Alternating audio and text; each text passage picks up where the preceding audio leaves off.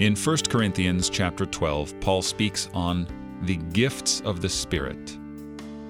And he mentions that sometimes certain people get certain gifts of the Spirit and others don't.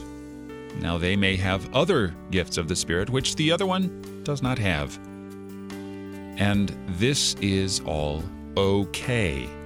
This is all acceptable because there is one Spirit who gives these many various gifts.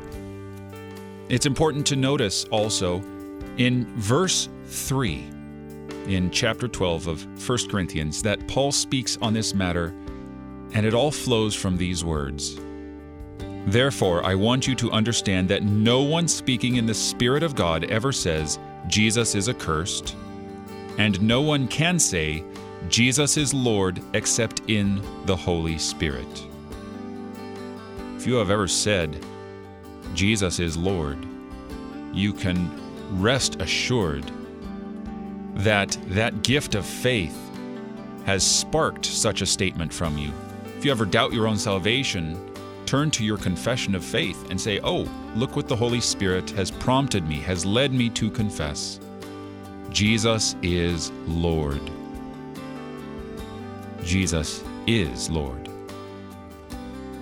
You're listening to Oratio, part of your morning drive for the soul here on Worldwide KFUO. Christ for you, anytime, anywhere.